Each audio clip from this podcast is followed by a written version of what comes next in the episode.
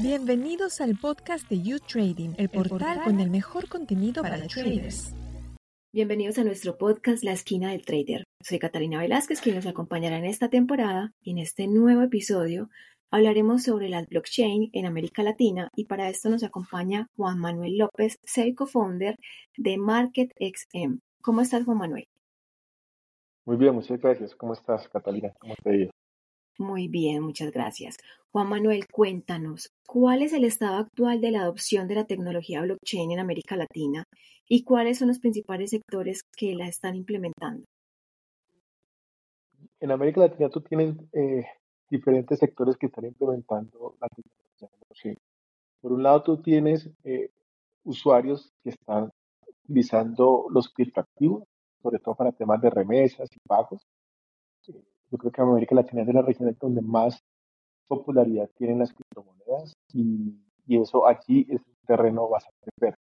Pero además tienes algunos sectores económicos que están implementando la tecnología blockchain para casos de uso como en finanzas, en logística, algunos temas de registro de tierras y temas, digamos, como de gobierno o, todo el tema de vacunación en COVID, eh, los carnets, algunos se hicieron con, con el registro de la vacunación. ¿Y cuáles son los desafíos más significativos que enfrentan las empresas y las startups de blockchain en la región en términos de regulación y marcos legales? Pues yo creo que el tema, digamos, más importante es, la falta de un marco regulatorio o la falta, digamos, de claridad del regulador, eh, lo cual se deriva del desconocimiento que tiene el regulador de la tecnología, de las ventajas y de la diferencia que tiene esta tecnología frente a cualquier eh, tecnología tradicional.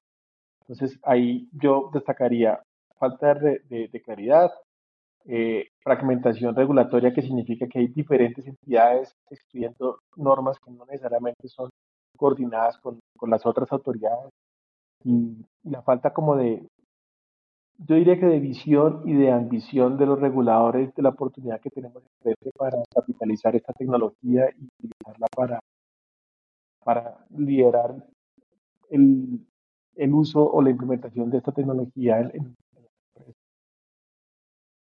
y no solo creo que en América Latina se ve como esa falta de conocimiento de los reguladores, sino a nivel mundial, en realidad. Totalmente, es cierto. ¿Qué diferencias notables existen entre los enfoques regulatorios hacia la blockchain en los distintos países de América Latina? Tienes aquí en la región, tú tienes digamos, diferentes niveles de aproximación al tema del blockchain desde el punto de vista de, autoridades. Por un lado, tú tienes un país como Salvador, que es un país eh, que era casi que irrelevante, digamos, desde el punto de vista económico en el mundo, y hoy en día es un referente mundial de, la implementación de criptomonedas y sobre todo del desarrollo de un marco regulatorio que acoja negocios basados en tecnología y por otro lado, pues también tienen, digamos, países donde el tema es bastante prohibido y limitado. Bolivia creo que es uno de los casos más, más mm, determinantes en la región de esos, de, esos países. Y en la mitad, pues tú tienes eh, jugadores que no han, no, no, no han aprovechado esta, este cambio tecnológico. Y, pues están simplemente, digamos, eh, atendiendo a lo que los demás hagan. Puedes poner a Colombia, Chile, México, en general, digamos, Brasil también, probablemente Brasil un poco más adelantado que los demás países, pero tienes realmente un nivel de desarrollo bastante, eh, digamos, diferentes países con, con, diferentes niveles de desarrollo en la adopción de esa tecnología. Cuando hablas de Brasil, que está más adelantado, es porque él está creando su propia criptomoneda, el Banco Central. Sí, ellos tienen una, una visión un poco más eh, organizada de la forma como van abordando la, los desafíos de la tecnología. Ellos pues, fueron de los primeros en la región que hablaron de NACI que es la moneda digital emitida por el Banco Central, en este caso el Banco Central de Brasil. También en temas de pagos, ellos tienen una plataforma Pix que es muy, eh, un caso muy destacado en la región, no es sobre blockchain, pero sí lograron algo y es poner a todos los bancos de acuerdo en el uso de una única plataforma. Entonces, Brasil tiene un, un, enfoque, digamos, como más homogéneo la forma como se aborda el tema de regulación de todas las tecnologías nuevas ¿Qué medidas están tomando los gobiernos de América Latina para fomentar la innovación y el desarrollo en el espacio de blockchain, al mismo tiempo que aseguran el cumplimiento de las pocas regulaciones de pronto que existan en la actualidad? Mira que yo creo que los gobiernos van respondiendo, digamos, en la medida en que los desafíos se les van presentando, tienden a ser muy eh, reactivos, salvo, como lo indicaba en el caso de, de, Salvador, pues donde tú ves proactividad completa en ese tema. Entonces, de forma reactiva, lo primero es siempre tratar de proteger al consumidor y que no caigan en las estafas que siempre se presentan con el eh, y ahí hay desde cartas circulares o anuncios del supervisor tratando de prevenir los, los excesos. Ya más adelante cuando ven que, que, el tema pues tiene algún tipo de profundidad y hay empresas serias que empiezan a utilizar la tecnología, sobre todo en el sector financiero, pues empieza la necesidad y el desarrollo de marcos regulatorios. Esto también se está viendo en la región, eh, ya empiezas a ver proyectos de ley. Aquí en Colombia, por ejemplo, pues hubo un, se presentó uno en la pasada, ahorita el gobierno pues, ha anunciado un nuevo proyecto de ley también. Entonces ahí vas, vas viendo eso. Y por otro lado está todo el tema, digamos, de, de, promoción a la investigación y al desarrollo que hacen las, las entidades públicas como de innovación, eh, Impulsa, eh, apps.com, .co. Eh, ese tipo de entidades tratan también, digamos, como de, crear ecosistema y, promover el desarrollo de, la innovación y de los emprendedores. Ahí tiene más o menos el panorama general de, de, de medidas que toman los gobiernos. ¿Cuáles son los casos de uso más destacados en la tecnología blockchain en América Latina y cómo están enfrentando los desafíos regulatorios específicos. Pues los casos más destacados tú los puedes mirar, digamos, como eh, por sectores. En el tema financiero, en el tema de, logística y desde el de, de gobierno. Entonces, obviamente, Salvador siempre en estas discusiones es una aventajado. Y, y, esto es muy importante por, por lo que significa o lo que está significando para el futuro de ese país. Ellos no solamente acogieron el, Bitcoin como, como moneda de curso legal y lo que eso significa, sino que además lo que mencionaba, tienen un marco regulatorio que está facilitando, digamos, la, el establecimiento de negocios con todo un tema, digamos, institucional de, de permitir que tengan beneficios tributarios, una regulación muy eh, amigable, digamos, a todos estos emprendimientos. Entonces, ese es un caso de uso, llamémoslo, de gobierno, de Estado, de, de policy, que, es importante en la región. En, temas financieros, em, yo diría que hay casos importantes que se han elaborado. En la región hay varios, varias iniciativas de entidades financieras que, por ejemplo, han hecho tokenización de activos, tratando de, eh, de ver cómo puede la tecnología eh, suplir eh, un mercado como los mercados de capitales. Nosotros como empresa tenemos un caso, eh, o de hecho ya dos casos de uso con la Bolsa de, Valores de Colombia, que hoy en día pues la de Chile y la de Perú. Exacto. Esos son, son casos donde, donde tú empiezas a ver que eh, los jugadores tradicionales empiezan a abordar la tecnología y empiezan a utilizarla, digamos, para sus procesos y sus productos financieros tradicionales y esos son casos interesantes. Bastante interesante. ¿Qué implicaciones tienen estas regulaciones actuales y futuras en términos de inversión y desarrollo en proyectos basados en blockchain en América Latina? Eh, en términos de inversión, digamos, todos estos casos de uso, todos estos avances de, regulación, lo que facilitan es que eh, llegue inversión hacia el sector y hacia el país. Hacia el... Eh, en términos, digamos, de, inversión, la falta de regulación genera un riesgo. Nos pasa a todos en la industria que cuando vamos y hacemos la presentación de la empresa ante un potencial inversionista, pues todos siempre dicen, bueno, y el marco regulatorio. Y si bien hay sandbox, si bien existen, digamos, como cierta claridad en algunos aspectos, ciertas luces más bien, pues de todas maneras existe incertidumbre. Eh, los modelos de negocio que, que, generan esta tecnología no se acomodan exactamente a los modelos de negocio que están regulados y esto genera incertidumbre sobre y qué pasa así. Entonces, eso termina, digamos, afectando la, la, la inversión y el desarrollo de productos en la región. Yo, yo te diría que eso es un, uno de los temas que más que mejor deberían abordar los gobiernos. Y aquí lamento insistir, pero el ejemplo de Salvador es muy bueno en ese sentido. ellos que, no son un país o que no eran un país relevante en temas financieros, digamos, el mercado de capitales, terminan volviéndose un centro mundial, global, de lo que, de cómo debería darse esa adopción de, o del desarrollo de un país basado en, en la adopción de una tecnología nueva.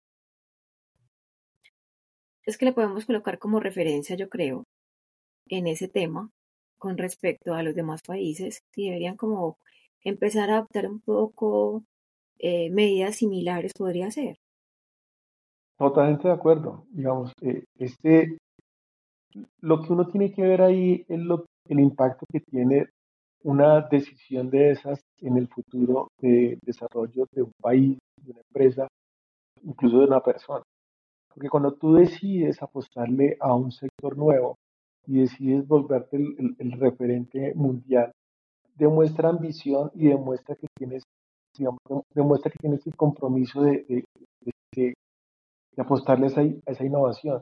Y si esa innovación uh -huh. termina siendo eh, valiosa, pues lo que termina generando es para ese país, para esa empresa y para esa persona eh, un, un beneficio muy grande lo que ha vivido Salvador desde el punto de vista, por ejemplo, de turismo, la cantidad de vuelos que empiezan a llegar, la cantidad de turistas que empiezan a, a llegar, el sí. referente que tiene, digamos, en, en la región. El, el, centro financiero de, de, de, Latinoamérica tal vez era Panamá, eh, 5.000 bancos, etc. Un flujo muy grande, uh -huh. digamos, de inversión en ese sentido. Pero tú ves hoy en día que Salvador decidió apostarle a, a, a este sector. Tú ves que hoy en día todo el dinero de la región, o un porcentaje bastante grande de la región, empieza a llegar a ese país. Y ese país empieza a competirle, seguramente con unos montos muy pequeños, pero empieza a competirle a un país como Panamá. Entonces, en 5, 10, 15 y 20 años, pues tú vas a ver que si la industria se desarrolla, tú vas a ver que el líder financiero de la región, pues ya no va a ser, o el referente no va a ser un Panamá, sino va a ser un Salvador y eso tiene un impacto Total. muy grande en la, en, la, en, la, en la población. O sea, el bienestar que tú estás generando ahí, lo que eso significa en términos de crecimiento del PIB, PIB per cápita, desarrollo económico, empleo, bienestar, etcétera, eso termina transformando una, una, una economía. Y si tú lo traes a hoy, que es cuando se están tomando las decisiones, tú lo que ves allí es que hay pues una decisión de alguien, que hace quien toma la decisión de liderar y de marcar el rumbo, y llega y dice, vamos hacia allá, y vamos no solamente señala, sino que ejecuta las tareas para ir.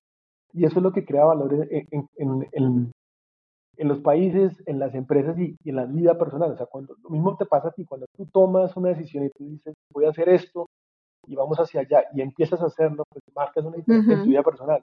Lo mismo pasa en las empresas. Sí, total. Y es muy grande cuando lo hacen en los países. Es muy valioso. Claro que sí. ¿Qué proyectos de pronto crees en América Latina que han logrado superar todos los desafíos, no de manera exitosa, pero sí de pronto, aunque han tenido muchos inconvenientes, han logrado salir como a flote en este tema? Pues yo creo que todavía es muy, muy eh, precipitado para decir que han superado todos. Obviamente yo sé que no son todos, todos, pero tal vez sí. los, los, casos más sonados son las, los exchanges grandes que hay en la región, eh, Bitson México, obviamente ya está en toda América Latina, mercado Bitcoin en, en Brasil, eh, Buda, Chile y Colombia. Tienes ahí, digamos, 3, 4, 5, 10 referentes de, en la región. Por ejemplo, Bitcoin y mercado Bitcoin ya son, tienen tamaño de unicornio. Eh, tienes ahí uh -huh.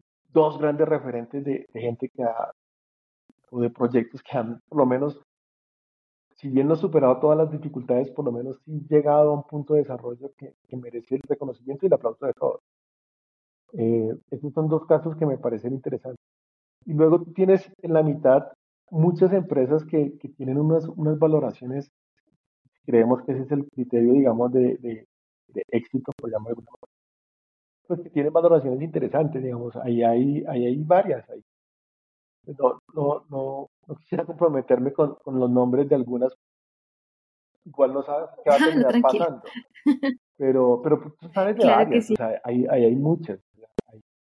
Hay muchas que están haciendo cosas interesantes que si los vuelves a mirar en, 3, 4, 5 años, tú vas a decir cómo han crecido. Así pasó con Bitcoin y con el mercado Bitcoin. Ambas hace 5 años no tenían el tamaño años mm. Total. Juan Manuel, muchísimas gracias por contarnos eh, tu experiencia en este campo. En realidad es una información demasiado importante que estás compartiendo con todos nosotros acá en la esquina del trader. Es un placer tenerte, de verdad que sí. No, muchas gracias a ti por invitarme y muy complacido pues de, compartir estos temas. Yo creo que es muy importante eh, para una audiencia invitada como la que ustedes tienen, pues eh, enterarse de lo que está pasando en la región, porque esto puede cambiar los mercados de capitales, puede cambiar la forma como operan en los mercados y cómo podría ser una alternativa para, para muchas personas, para, para muchas empresas, para países. Sí, sobre todo crear como esa educación financiera y ver que las personas se enteren de que hay muchas más posibilidades. Sí, total, es que un poco ese es el, el, gran dilema, digamos, de los innovadores, es tratar de vender esa visión que, que uno ve como una gran posibilidad y tratar de contagiar a los demás de que, ese camino es, es eh, fructífero, que allí hay una oportunidad real, que se pueden hacer cosas interesantes.